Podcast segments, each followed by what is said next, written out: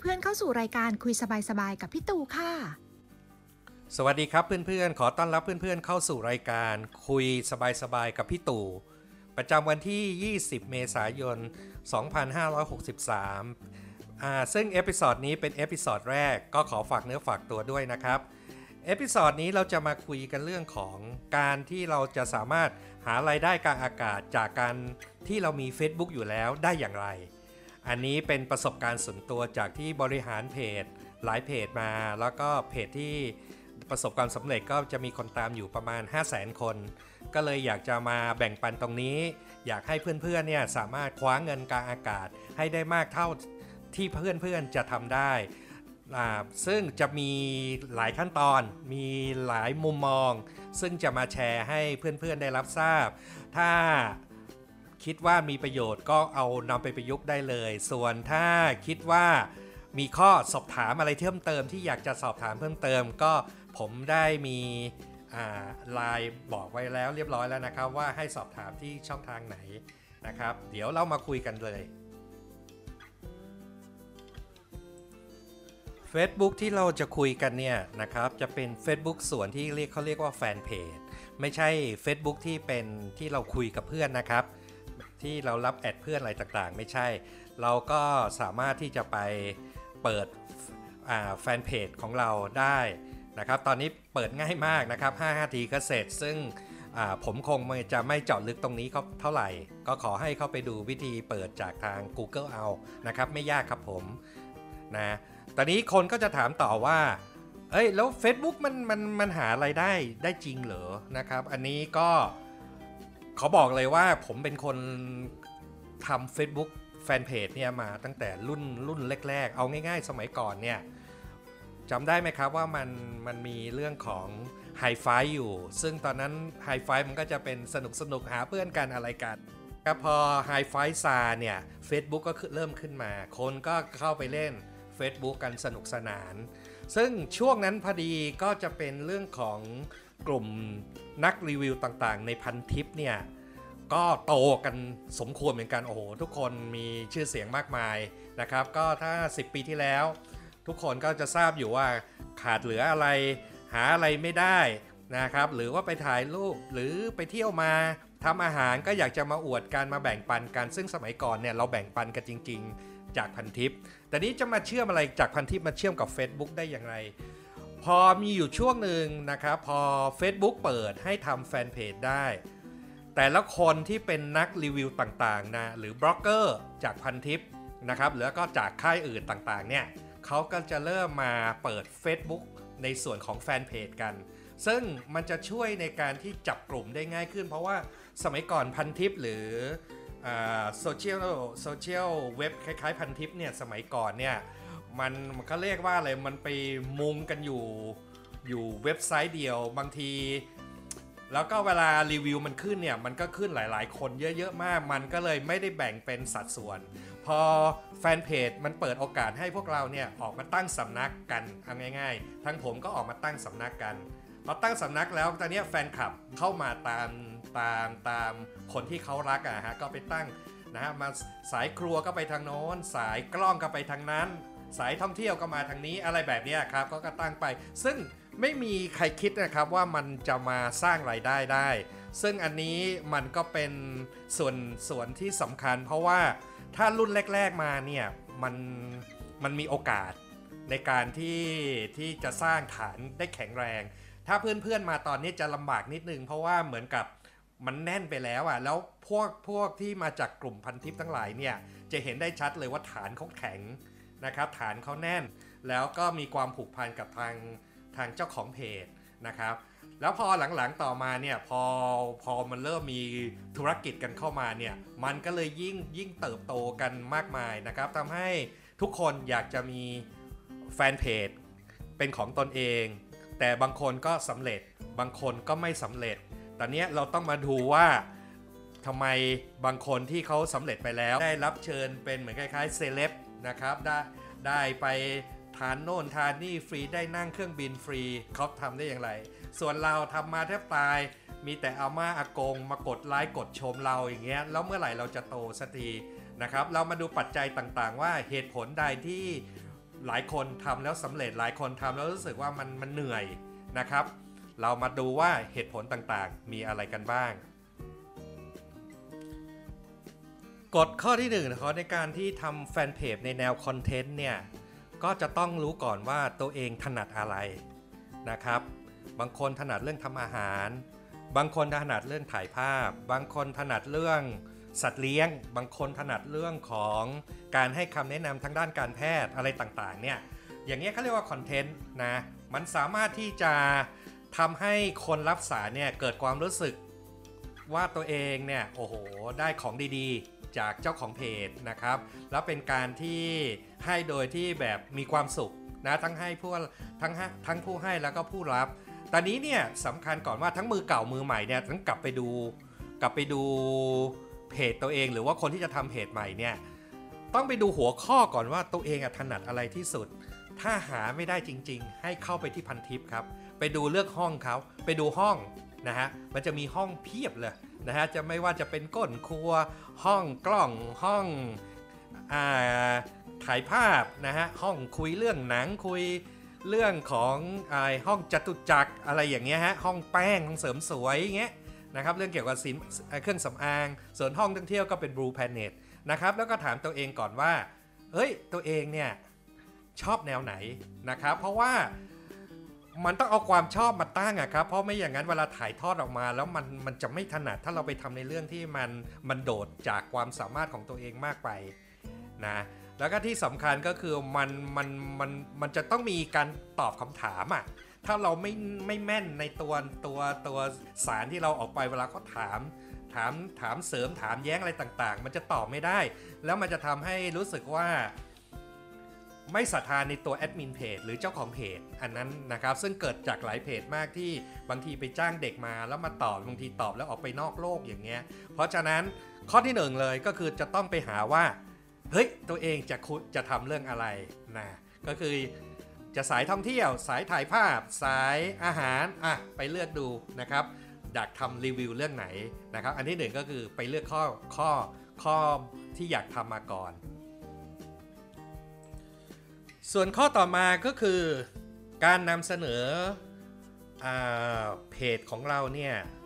ต้องถามก่อนเลยว่าจะมีอยู่ 2 ตัวเลือกนะครับ ก็ข้อที่ 1 คือเอาหน้าตัวเองออกนะครับนะเอาหน้าตัวเองออกเลยก็คือหมายถึงว่าเอาตัวเองเนี่ยเป็นเป็นแอดมินแล้วทุกคนจะรู้จักเราอะผมยกตัวอย่างง่าย ๆ เห็นชัดคือหม่อมถนัดแดกนะครับเห็นไหมครับว่าพี่พี่หม่อมเนี่ยเขาเขาเขาใช้ตัวเองเนี่ยเป็นตัว เดินเรื่อง เพราะฉะนั้นมันก็จะชัดเจนนะครับ จุดนี้ของการที่ใช้ใช้ตัวเองเป็นเป็นเป็น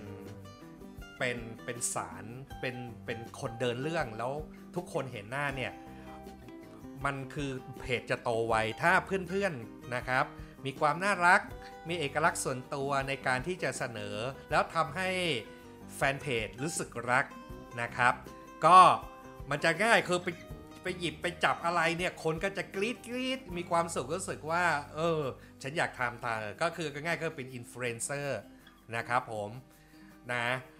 อันที่2นะครับก็คือการใช้คอนเทนต์หรือใช้รูปแบบบริษัทเป็นตัวนำเช่นใช้ใช้ชื่อเพจโดยที่ไม่เห็นหน้าแอดมินเช่นหลายหลายหลายเพจนะฮะ เป็นเพจองค์กรอะง่ายๆ ยกตัวอย่างละกันนะครับ พวกเพจองค์กรเนี่ยใช้พวกธนาคาร พวกร้านค้า7 e เ e ่ e อสายการบินอะไรต่างๆเนี่ยคือเขาก็จะใช้ตัวตัวเนี้ยเป็นตัวที่นำนำเสนอสารก็คือเน้นที่ Product กับคอนเทนต์อย่างเดียวเยอะๆ ส่วนแอดมินเนี่ยเป็นตัวเดินสารเฉยๆ ไม่ได้มีไม่ได้มาแย่งซีนของตัวตัว Product ซึ่งจุดแข็งตรงนี้มันก็จะดีอย่างก็คือว่า พอคนไม่รู้ว่าใครเป็นแอดมินเนี่ย เวลาเขาเชิญหรือไปทำทำเขาเรียกว่าอะไรล่ะไปออกงานอะไรต่างๆเนี่ยเราสามารถจะส่งใครไปก็ได้ เพราะว่าไปในนามไปในนามของเพจ แต่ว่าถ้าแบบข้อหนึ่งเนี่ยก็คือพอเราดังปั๊บทุกคนก็อยากโฟกัสมาที่เรา จุดเสียมันก็คือว่าบางทีถ้าเราไปไม่ได้หรือส่งคนอื่นไปมันลูกค้าก็จะรู้สึกว่าแบบไม่อยากนะ เหมือนเรานะอยากจะได้คนนี้มามากกว่า มันจะได้ เขาเรียกมาส่งเสริมแบรนด์เขาด้วย เพราะฉะนั้นเพื่อนๆก็จะต้องเลือกเองว่า จะเอาตัวเองออกมาเป็นแอดมินถ่ายรูปนะไปท่องไปเที่ยวไปทานอาหารทำกับข้าวเนี่ยใช้หน้าตัวเองออกเลย หรือประเภทที่ 2 เน้นแต่ Product นะครับไม่ไม่มีหน้าตัวแอดมินออกมามีแต่วิธีทำกับข้าวออย่างนี้ก็ใส่พริกใส่ขิงไป ไปเที่ยวก็ถ่ายแต่รูปมาถ่ายแต่รูปสินค้ามานะครับทำรีวิวโดยที่ไม่เห็นหน้าแอดมินอันนี้ก็แล้วแต่ว่าความ เขาเรียกอะไร บริบทของของของของตัวองค์กรแล้วคนรอบข้างของเพื่อนๆน่ะมันเหมาะกับตรงไหน ก็ลองดูครับไม่มีไม่มีสูตรตายตัวเอาแล้วแต่ถนัดนะครับแต่ทางทางผมเนี่ยถนัดเรื่องของใช้แบรนด์นำเพราะว่าไม่บางทีบางทีมันมีงานประจำอยู่ด้วยมันบางทีมันไม่สามารถที่จะรับงานซ้อนได้ เราเราสามารถยังส่งคนอื่นไปได้ ก็ลองลองดูนะครับว่าจากจะ ให้มาเป็นรูปแบบไหนนะพักสักครู่นะคะ เดี๋ยวกลับมาพบกันใหม่ค่ะ เมื่อเราทำอ่าเปิดเพจแล้วนะมีแอดมินแล้วมีมีสารที่จะส่งออกไปหน้าเพจแล้วสำคัญที่สุดก็คือคนตามครับ อันนี้เป็นปัจจัยที่ที่ที่จะต้องทำให้ได้ก็นะ ตัวเลขของผู้ติดตามหรือคนที่ไลค์เพจเราเนี่ย ถ้าเป็นรูปแบบธุรกิจแนะนำเลยควรต้องแตะแสนนะครับ แสนไลค์แสน follower นะครับ เพราะว่ามันจะเป็น status หนึ่งที่อยากให้ทางสปอนเซอร์หรือเอเจนซี่เนี่ยเขาอยากร่วมงานกับเรานะเพราะฉะนั้นตอนนี้ที่ใครมีเพจอยู่แล้ว แล้วยังไม่แตะแสนเนี่ยจะต้องทำงานหนักมากขึ้น ส่วนน้องใหม่ที่เข้ามาในวงการเนี่ยทำยังไงถึงจะได้แสนไลค์เนี่ยมันก็เหมือนกับเหนื่อยมาก จะต้องฝ่าด่านอรหันหลาย ๆ อย่าง แต่บางเพจก็เก่งนะครับ มาปุ๊บเดียวเดือนเดียว 2 เดือนก็ได้แต่แสนแล้วกัน เพราะฉะนั้นถ้ารุ่นใหม่มาเนี่ยจะต้องเขาเรียกว่าอะไรจะต้องเพจจะต้องแบบแหวกกระแสมาเลยอะ่ะพอเห็นแล้วรู้สึกว่าฉันต้องตามเธอนะครับ อย่างยกตัวอย่างยกตัวอย่างเพจหนึ่งซึ่งเคยช่วยเขาแชร์ คืนเดียวเขาได้มา แบบคืนเดียวนะ หลังจากแชร์แชร์โพสต์เขาไปเนี่ย ได้มามาเกือบหมื่นหมื่นไลค์ทันวันรุ่งขึ้นเลยเนี่ย คือเขาตั้งในทำนองว่าผู้หญิงคนเดียวเที่ยวเมืองนอกนะฮะมันเรียกแค่ชื่ออย่างเดียวมันก็มันก็เรียกแขกละเรียกแขกเข้ามาแล้วรู้สึกว่า เออ ดูเท่นะเพจแอดมินคนนี้ถ้าทางจะมีอะไรมาแบ่งปันกัน อะไรทำนองเนี้ยนะครับผมเพราะฉะนั้นนะกฎข้อนี้ก็คือจะต้องมีมีไลค์ประมาณแสนหนึ่ง นะครับขึ้นไปถึงโอกาสที่จะทำธุรกิจถ้าต่ำกว่านั้นเนี่ยมันจะเหนื่อยพูดตรงๆโพสแล้วมองคนมองไม่เห็น ก็ทราบอยู่ว่าทางพี่มาร์กแกเล่นกดคนดูซะแบบหัวทิมหัวตาม เพราะฉะนั้นยิ่งต้องมีทำให้ไลค์มันเยอะขึ้นเยอะขึ้นเพื่อโอกาสที่เราจะสามารถทำธุรกิจร่วมกับทางเอเจนซี่หรือผู้สปอนเซอร์แล้วทำให้ธุรกิจของสปอนเซอร์หรือทางลูกค้าของเอเจนซี่เนี่ยประสบความสำเร็จในการที่เขามาแชร์โพสต์ ในเพจของเราครับผม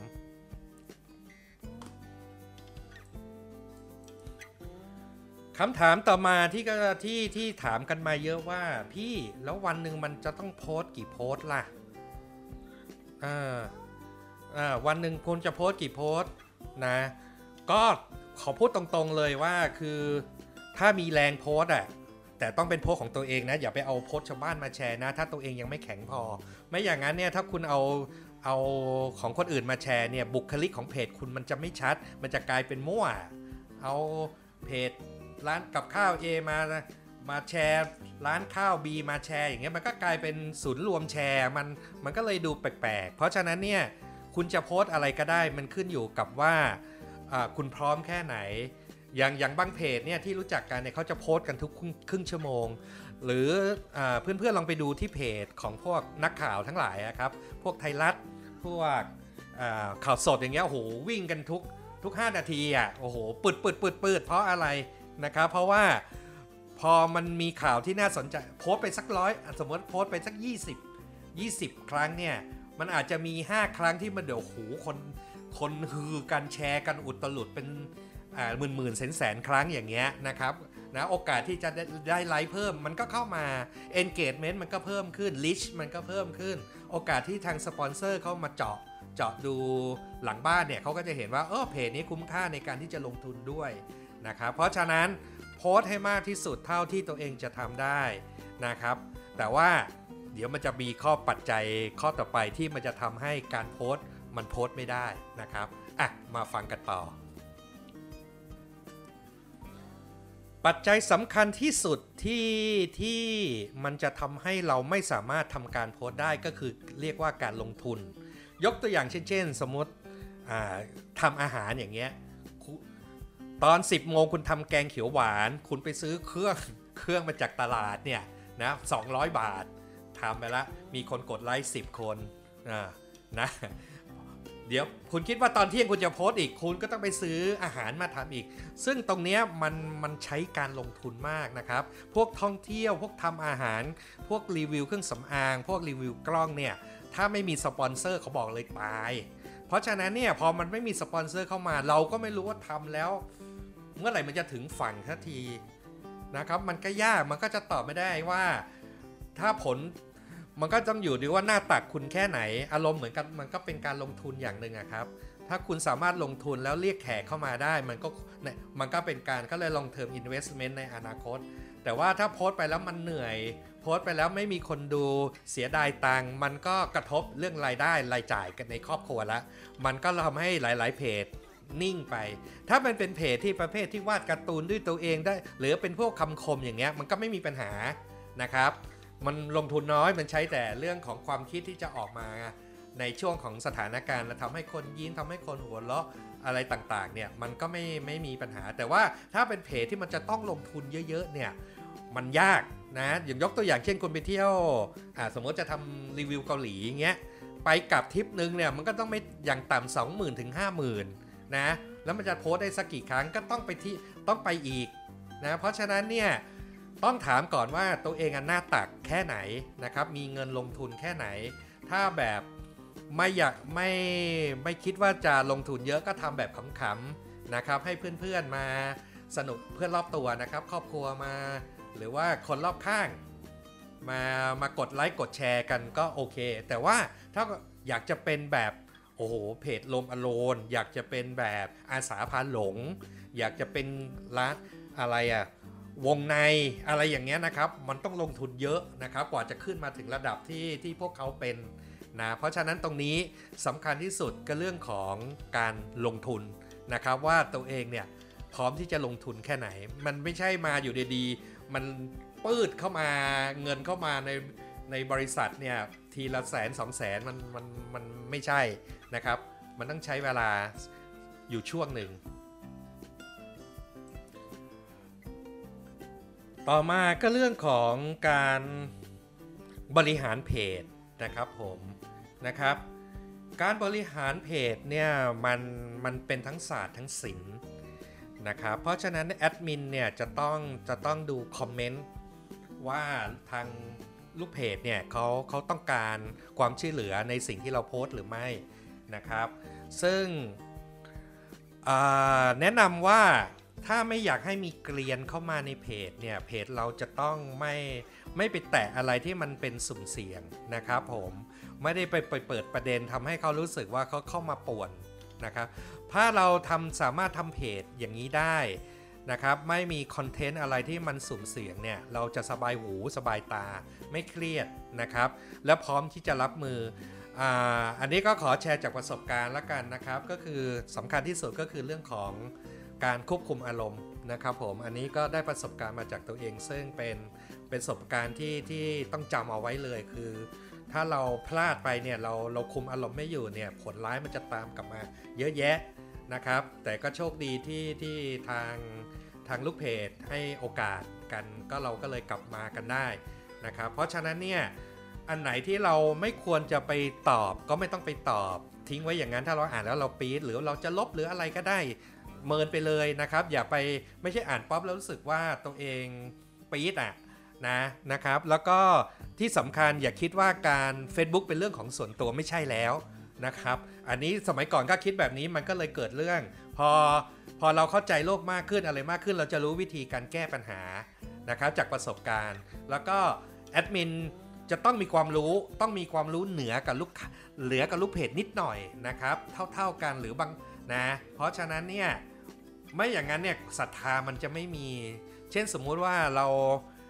ทำทำรีวิวกับเรื่องเกาหลีอย่างเงี้ยถ้าลูกถ้าสักคำถามสองคำถามแล้วเราตอบไม่ได้ มันก็ไม่มีปัญหาแต่ว่าถ้าเราตอบไม่ได้เยอะๆเนี่ยเรารู้สึกว่าไปเกาหลีครั้งเดียวแล้วมาเปิดเพจอย่างเงี้ยมันจะเกิดอาการแบบเพจล้างแน่นอน เพราะว่าเขารู้สึกว่าเขาไม่เขาเขาไม่ศรัทธาในตัวตัวแอดมินเพจนะครับในการที่จะตอบ เพราะฉะนั้นอันนี้สำคัญมากในการที่ จะเอาใครมาเป็นแอดมินกันแล้วแต่จะต้องจะต้องมีความรู้อะครับ ไม่ใช่ เพราะอย่างที่บอกเราไม่ใช่เพจขายของ เพราะฉะนั้นเนี่ยเราเราจะต้องมีความก็เรียกว่าอะไรความรู้แน่นในสิ่งที่เราโพสต์ หรือบางอย่างดีลูกค้าไอ้ไม่ใช่ลูกค้าไม่ถึงลูกเพจ ถามอะไรแปลกๆมา เราก็จะต้องมีวิธีตอบคำถามนั้นๆนะอันนี้สำคัญมากในเรื่องของการบริหารเพจ ก็มาถึงตอนสุดท้ายแล้ว ก็อันนี้จะพูดแค่สั้น ๆ เพราะว่าจะยกไปไว้ที่ตอนตอนหน้านะครับผมเพราะว่ามันจะเป็นเรื่องของเงินรายได้ ถ้าเราทำเพจดีๆ เงินมาจากตรงไหนบ้างเอาผมยกง่าย ๆ จากเพจเพื่อนบ้านเนี่ยใกล้ๆเลยนะครับ การที่เขาแชร์โพสต์ ยกตัวอย่างเช่น ถ้าสายการบินหนึ่งเขาอยากจะออกโปรโมทโปรโมทอ่าอ่าตั๋วเครื่องบินอะไรเขาเนี่ย เขาเขียนสคริปต์มาให้เรียบร้อยนะครับแล้วก็มีแคปชั่นมาให้เรียบร้อย หน้าที่ของเพจที่รับงานมาก็แค่แชร์อย่างเดียว รู้ไหมครับ หลังจากสะกิดการ sharing ภายใน 1 นาทีแล้วนะครับ หลังจากนั้นเขาจะได้เงิน 25,000 บาทต่อ 1 โพสต์ คิดดูนะครับว่าถ้าเพจเขาสามารถหาสปอนเซอร์ได้หรือทางเอเจนซี่มาฝากงานเรื่อยๆเนี่ย เอาแค่วัน เดือนละ4เพจก็พออะเดือนละ4โพสก็พอแสนหนึ่งแล้วนะครับมันจะไปแตะเงินล้านได้ยังไงล่ะนะครับนี่แค่แค่แค่โฆษณาอย่างเดียวที่เข้ามาแล้วมันจะมีอย่างอื่นอีก ซึ่งมันจะมีปีกย่อยมาก อันนี้พี่ตู่ก็ขออนุญาตยกไปยอดข้างหน้า แต่ว่าทิ้งท้ายรู้ว่าถ้าทำดีๆ เงินกลางอากาศเนี่ยเพียบเลยนะครับ นอกจากเงินกลางอากาศยังไม่ไม่ไม่ใช่เงินกลางอากาศอย่างเดียวที่จะได้ ยังได้ยังรับการยอมรับนะครับ นะครับ ลูกค้าเชิญไปทานฟรี นั่งเครื่องบินไปโน่นฟรีไปนั่นฟรี โอ้ยนะครับไม่ได้เป็นดาราแต่เราก็สามารถที่จะมีความสุขกับนะสิ่งเล็ก ๆ น้อยๆที่ทางจากการทำเพจได้นะครับ มันจะมีอะไรบ้าง เดี๋ยวเราไปฟังกันในคลิปในคลิปหน้านะครับ เพราะฉะนั้นวันนี้นะก็ขออนุญาตปิดเอพิ o d ดหนึ่งไปก่อนนะครับนะเดี๋ยวฟังมากๆแล้วจะเบื่อหูไปเปล่าๆนะครับ ขอบคุณครับที่รับฟังกันแล้วพบกันใหม่ในคลิปตอนหน้า สวัสดีครับผม เราพบกันใน EP หน้ากับพี่ตู่นะคะ สวัสดีค่ะ